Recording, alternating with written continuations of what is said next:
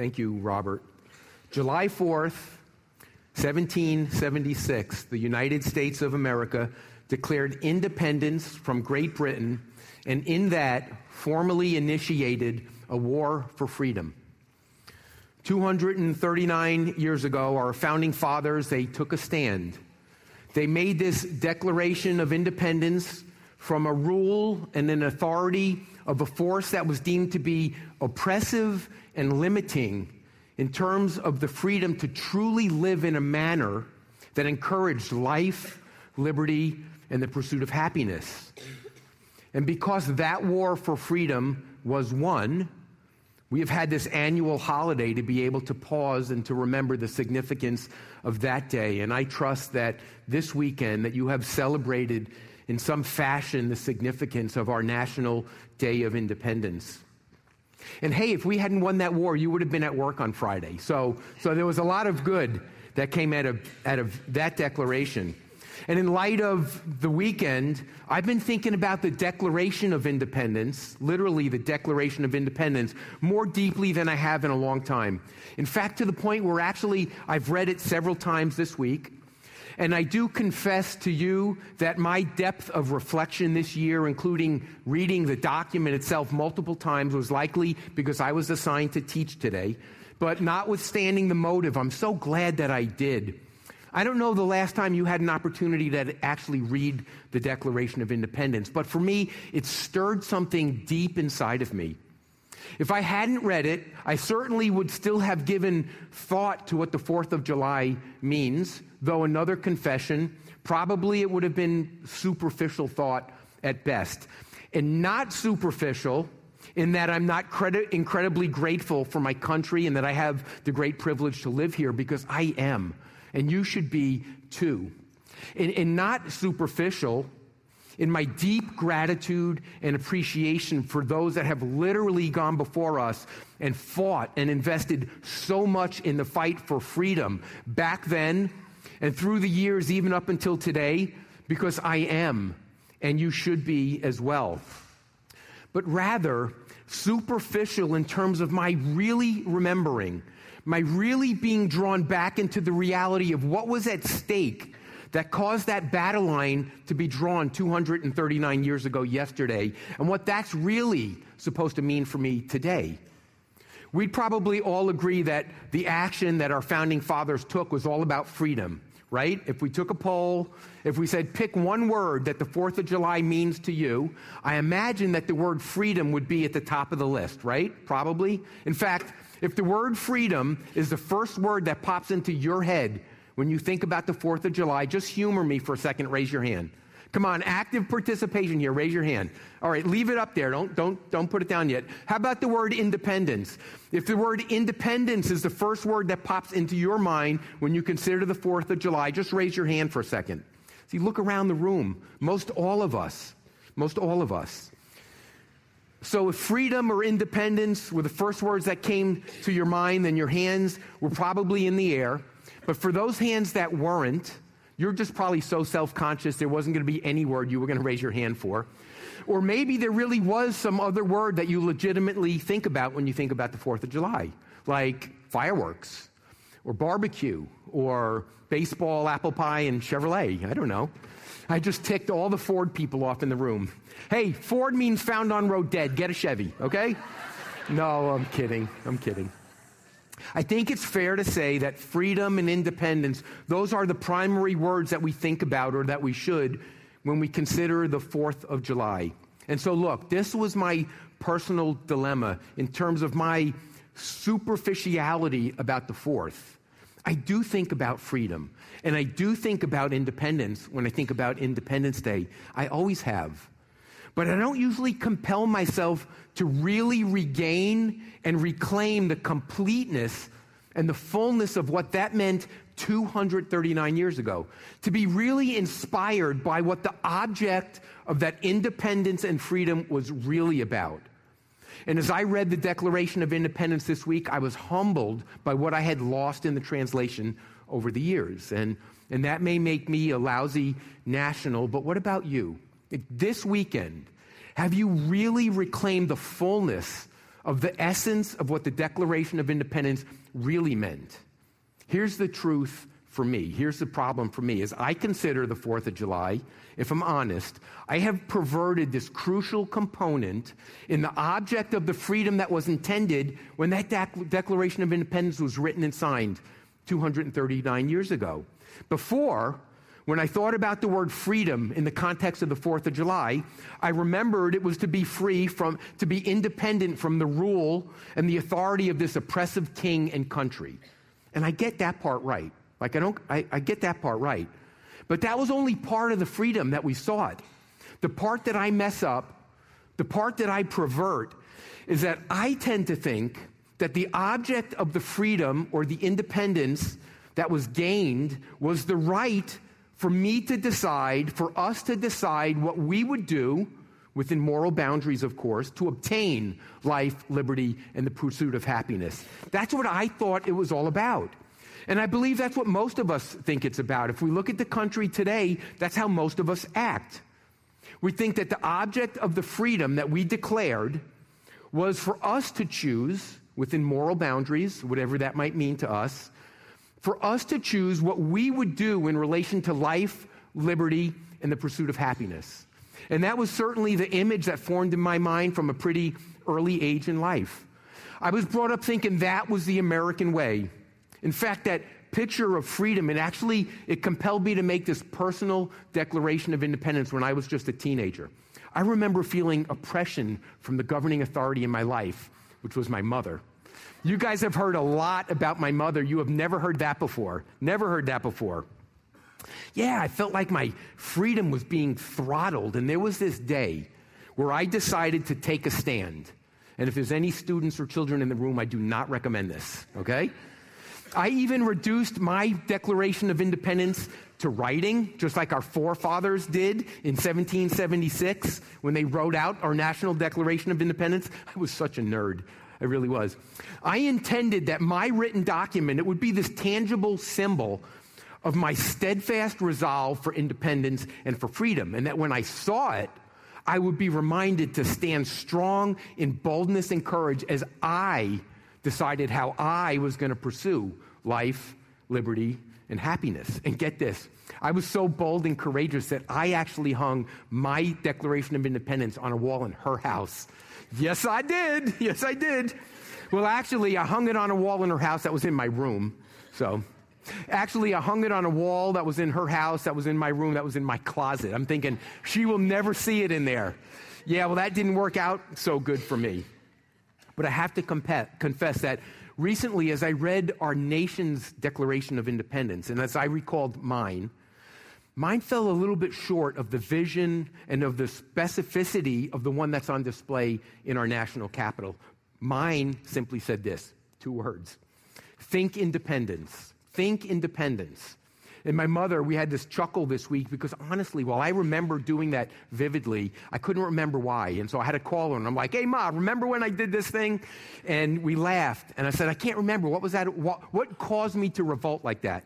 She's like, I told you had to move this pile of stone and build a walkway out from the door of the house to the road where the school bus picks you up, and you wouldn't do it.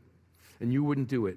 Do you see the oppression? I felt like I was in the bondage of slavery, like the nation of Israel, when they had to move all that stone and build all those pyramids in Egypt. I'll tell you what, I wasn't going to do that. And so I decided to declare my independence. Seriously, this is no joke. This really happened. I was about 17 years old. And I wanted the freedom to decide what I did. That was the American way. Isn't that the principle of freedom that our country was founded on? The freedom to choose how we would chase life, liberty, and the pursuit of happiness. And laying a whole bunch of stone was not it for me. And so I took this stand. But there was a problem with that. It didn't take me long to figure this out, and I'm pretty sure she helped me get there. If I wanted my independence from her, I had to declare my dependence on something else or someone else. If I wanted my independence from her, I had to declare my dependence on someone or something else. And I hadn't really thought all the way through that. And to be honest, at the time, outside of her, my options, they weren't really that great. Here's the truth about freedom and about independence. We can't be free and independent in a vacuum. We can't be free and independent in a vacuum. The whole idea that we can be independent and autonomous and free is a myth, no matter where we are, no matter where we live. It's an illusion. And if you have lived life long enough, you know this to be true. I hate to be the one to break it to you, but freedom equals dependency. Freedom equals dependency. And here was the difference between my ridiculous Declaration of Independence and the profound one that our nation declared.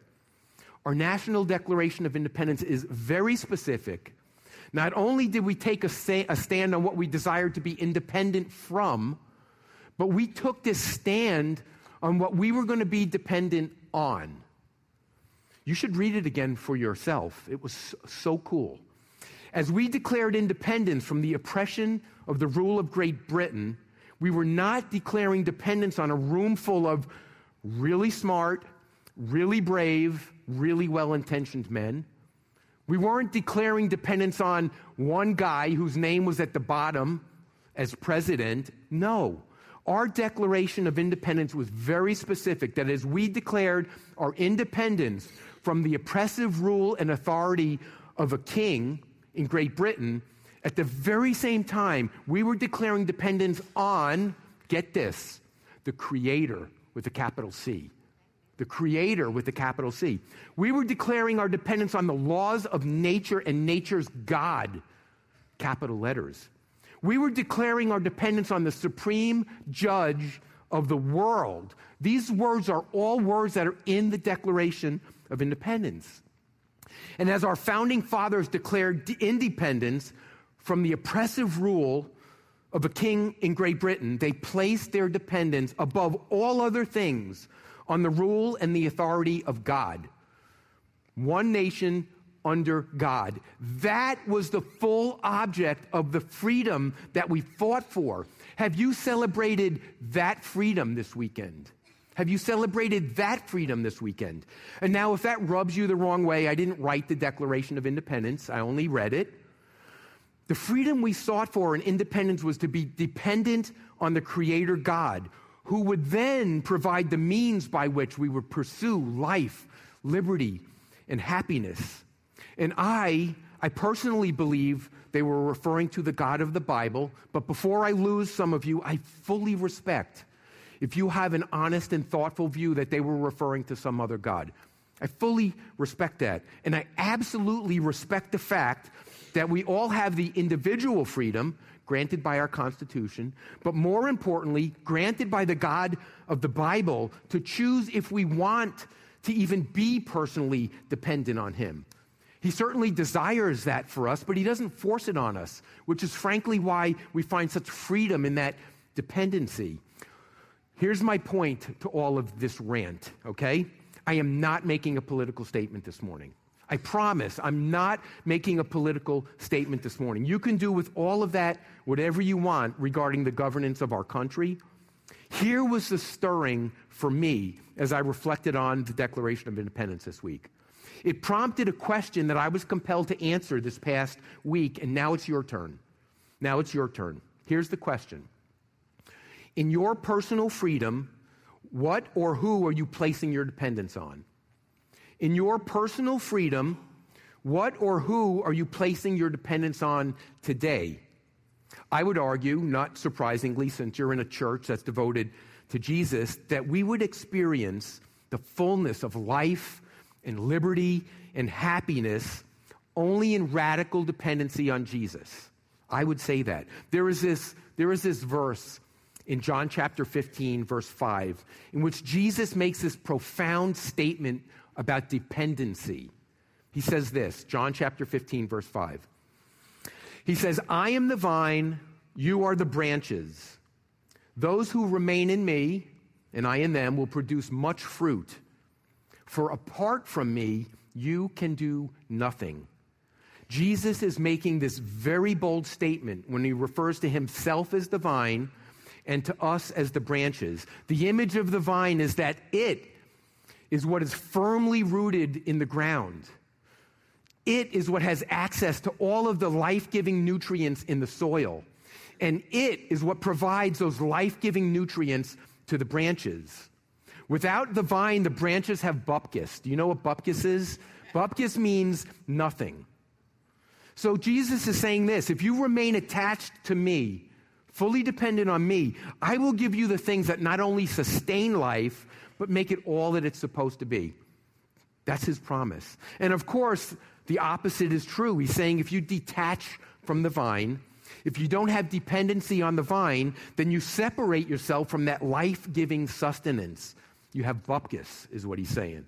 And I think Jesus felt compelled to use that analogy of the vine and the branches in his teaching because he knows the propensity of man. John chapter 2, verse 24, it says, Jesus knew human nature. Verse 25 says, nobody had to tell him what mankind was like. And as he stands above time and he looks down between the bookends of human history, in the beginning in Genesis chapter 1, all the way through may the grace of the Lord Jesus be with God's holy people in Revelation chapter 22. As he looks down on all of that, he has watched us claim our dependency on ourselves, on things of this world, in this vain pursuit for life, liberty, and happiness. He's watched us struggle greatly in the quest for freedom that he granted humanity when he first created Adam and Eve. And man, it has been a struggle. We have made a mess of it. Well, at least I've made a mess of it. And into that struggle and mess, he has progressively revealed the means by which complete dependence on him can be regained and reclaimed, where true freedom could really be had. We had this period in history where he gave these detailed instructions about how we would do that well. That was called the law. Essentially what God said is, God said, let me tell you how to be radically dependent on me. Let me tell you how to be radically dependent on me. And we tried that for a while and we couldn't really get it right. The law, it wasn't enough. And so he says, all right, let me show you how to be dependent on me. In John chapter 1, verse 14 says that God himself, Jesus, actually stepped out of heaven and came down to this earth to become flesh. And he modeled for us a life that would be radically dependent on God so that we would know that as humans, because he did that in full humanity, that we could actually do that too. That even in the midst of the temptations that we have in this world to grab control and be dependent on ourselves, or to be dependent on these things of the world, he said, let me show you how to do that. But that's not all. He knew that just watching him wouldn't be enough too, that once he went back to heaven, it wouldn't be enough. And so he promises to everyone that would put their faith in him to send his Holy Spirit to actually live in us. And so he doesn't just say, let me tell you how to be dependent on me. And he doesn't just say, let me show you how to be dependent on me. He says, let me guide you. Let me help you to be dependent on me. Let me take your hand. Let me show you the way. It says in 2 Corinthians chapter 3, verse 17, it says where the Spirit of the Lord is, he promises if you put your faith in Jesus, the Spirit of the Lord is living in you. He says where the Spirit of the Lord is, there is liberty. That's what he says. There is freedom. And he has been so good and so patient and so gracious to give us all that we need for true freedom. And yet with all of that, we can be so stubborn and we can be so selfish and we can be so prideful that we wind up saying, no, thanks, I got this. And we kind of screw it up. And in some crazy way, sometimes I wish he just wired me such that I didn't have any choice other than to be dependent on him. That would be so much easier for a dense guy like me. I've experienced enough in life now with and without him. I was 37 years old before I placed my dependency on Jesus to lead my life. So I lived 37 years of life without that. And now I've lived a whole bunch of years after that. And 17, okay, in case any of you are trying to do the math. And look, this is what I've learned.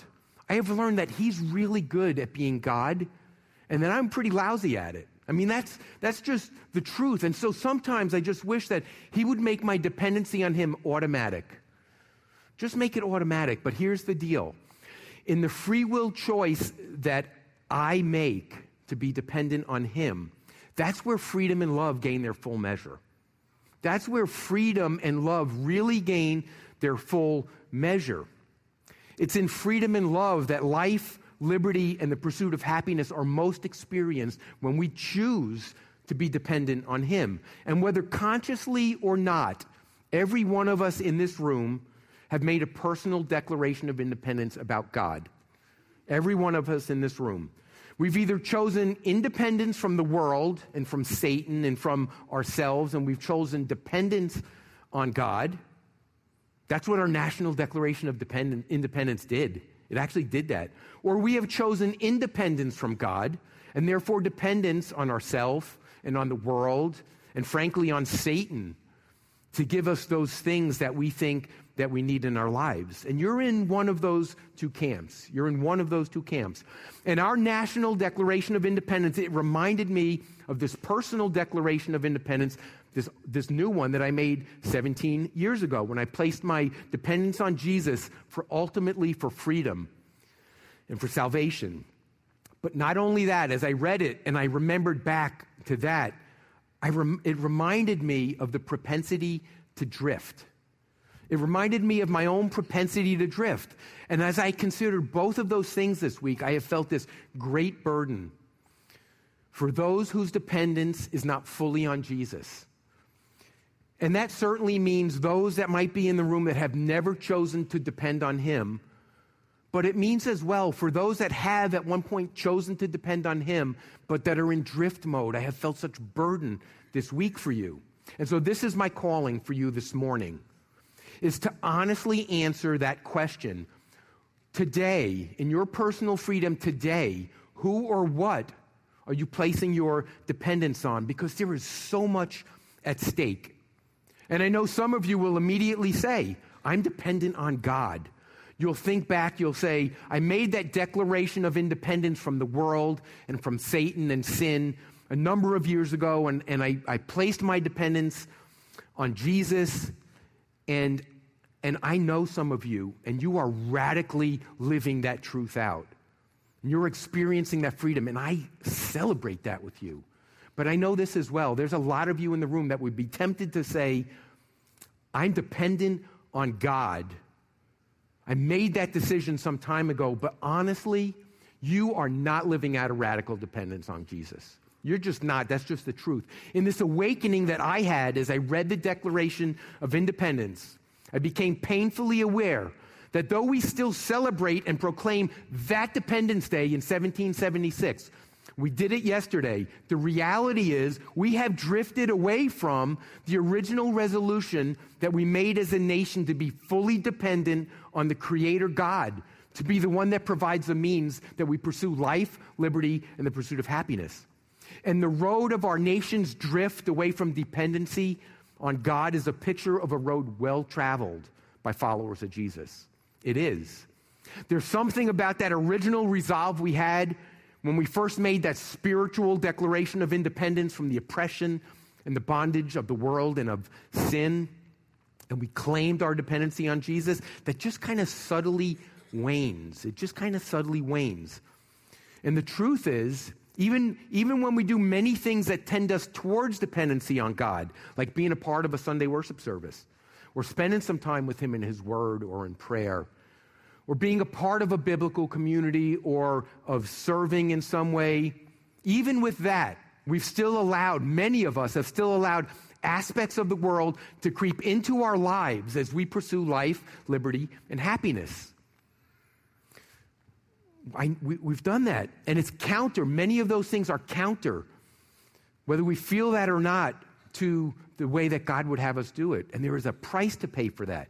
2 Peter chapter 2, verse 22, it provides this graphic description of this propensity that we have to drift from full dependency on God back to the things of the world, which the Bible refers to as sin. Get this. This is what Peter writes. He compares us to a dog that returns to its vomit. He compares us to a washed pig that returns to the mud. And I confess that's a pretty accurate picture of my life sometimes. A gross one, but true enough. And I know some of you, and I know that's a pretty accurate picture of your life sometimes, and that burdens me greatly. I have experienced the effects of drift even this past week. And in this process of preparing for this morning, I was called to this ruthless evaluation of where I've grabbed the wheel back from God, of where I've been trying to do things in my own power, in my own way again. And I was called to this ruthless evaluation of any unconfessed or recurrent sin in my life that are barriers to experiencing true freedom. And in that process this week, I was restored to radical dependence on Him. But I know that because I experienced that drift, even this week, that I think other followers of Jesus do as well. And I think God is making a call on you this morning, as He did for me this past week, to this ruthless evaluation of your radical dependency on Him. For some of you, there is sin in your life, including prideful self-dependency, that you've gotten very comfortable with.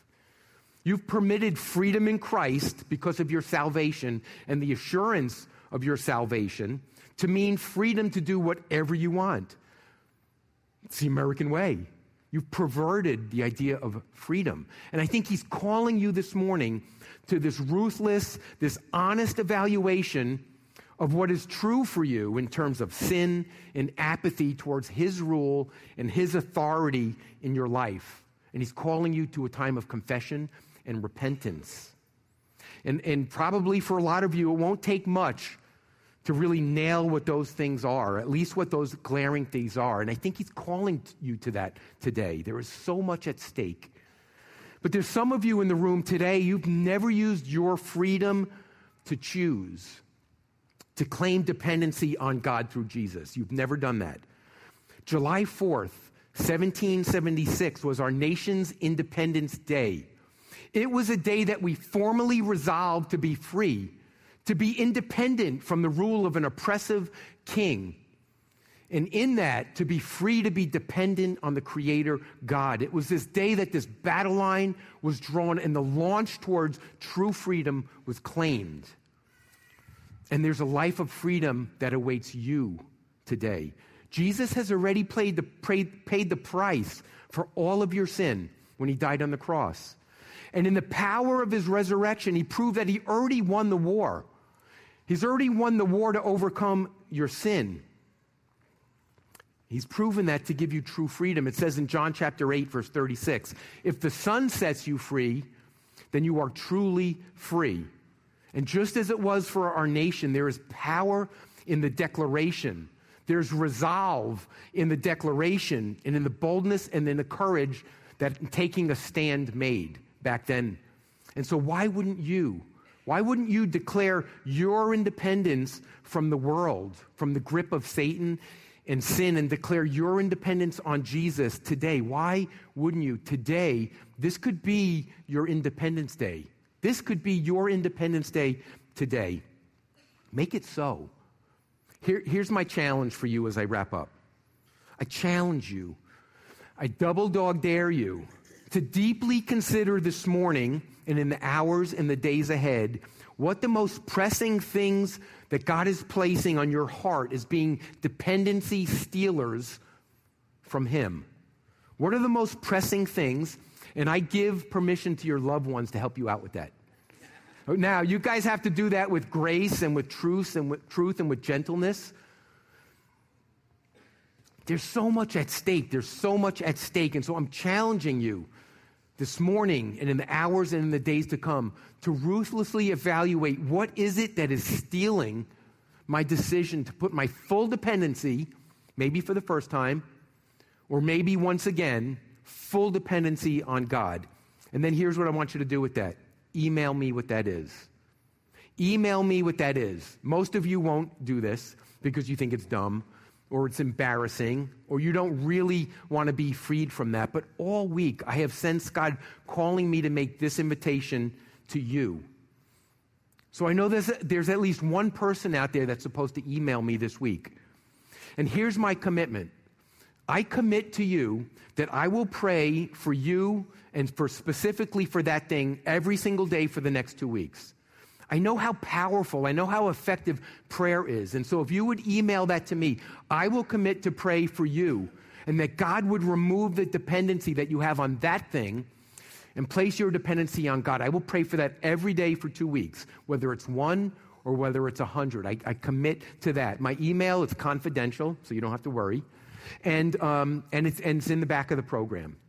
I can't imagine what our church would look like, what your families would look like, what your marriages would look like, what your health would look like, if you would commit today to move towards this freedom that Jesus so graciously offers as you restore your dependency on him. I double dog dare you to do it. Father in heaven, Father, we thank you. Oh, we thank you so much, Lord, that you have allowed us to be here in this country where we do, as Mark said earlier, we do have the freedom to just come and to worship. We are so thankful for that. We are so thankful, Father, for the people that have gone before us and even now are fighting for that freedom on our behalf. We thank you for that. Father, I pray with deep hope and expectation that as we individually draw this line in the sand and make this claim, declare this independence from the world and then in this dependence on you, that you will allow us to experience the freedom that you promise, and that as we do that, that even our nation would be called back to the original resolution that we had to be dependent on you to direct our steps and our paths. Father, I pray that with great hope and with great boldness and with great expectation. In Jesus' name, amen.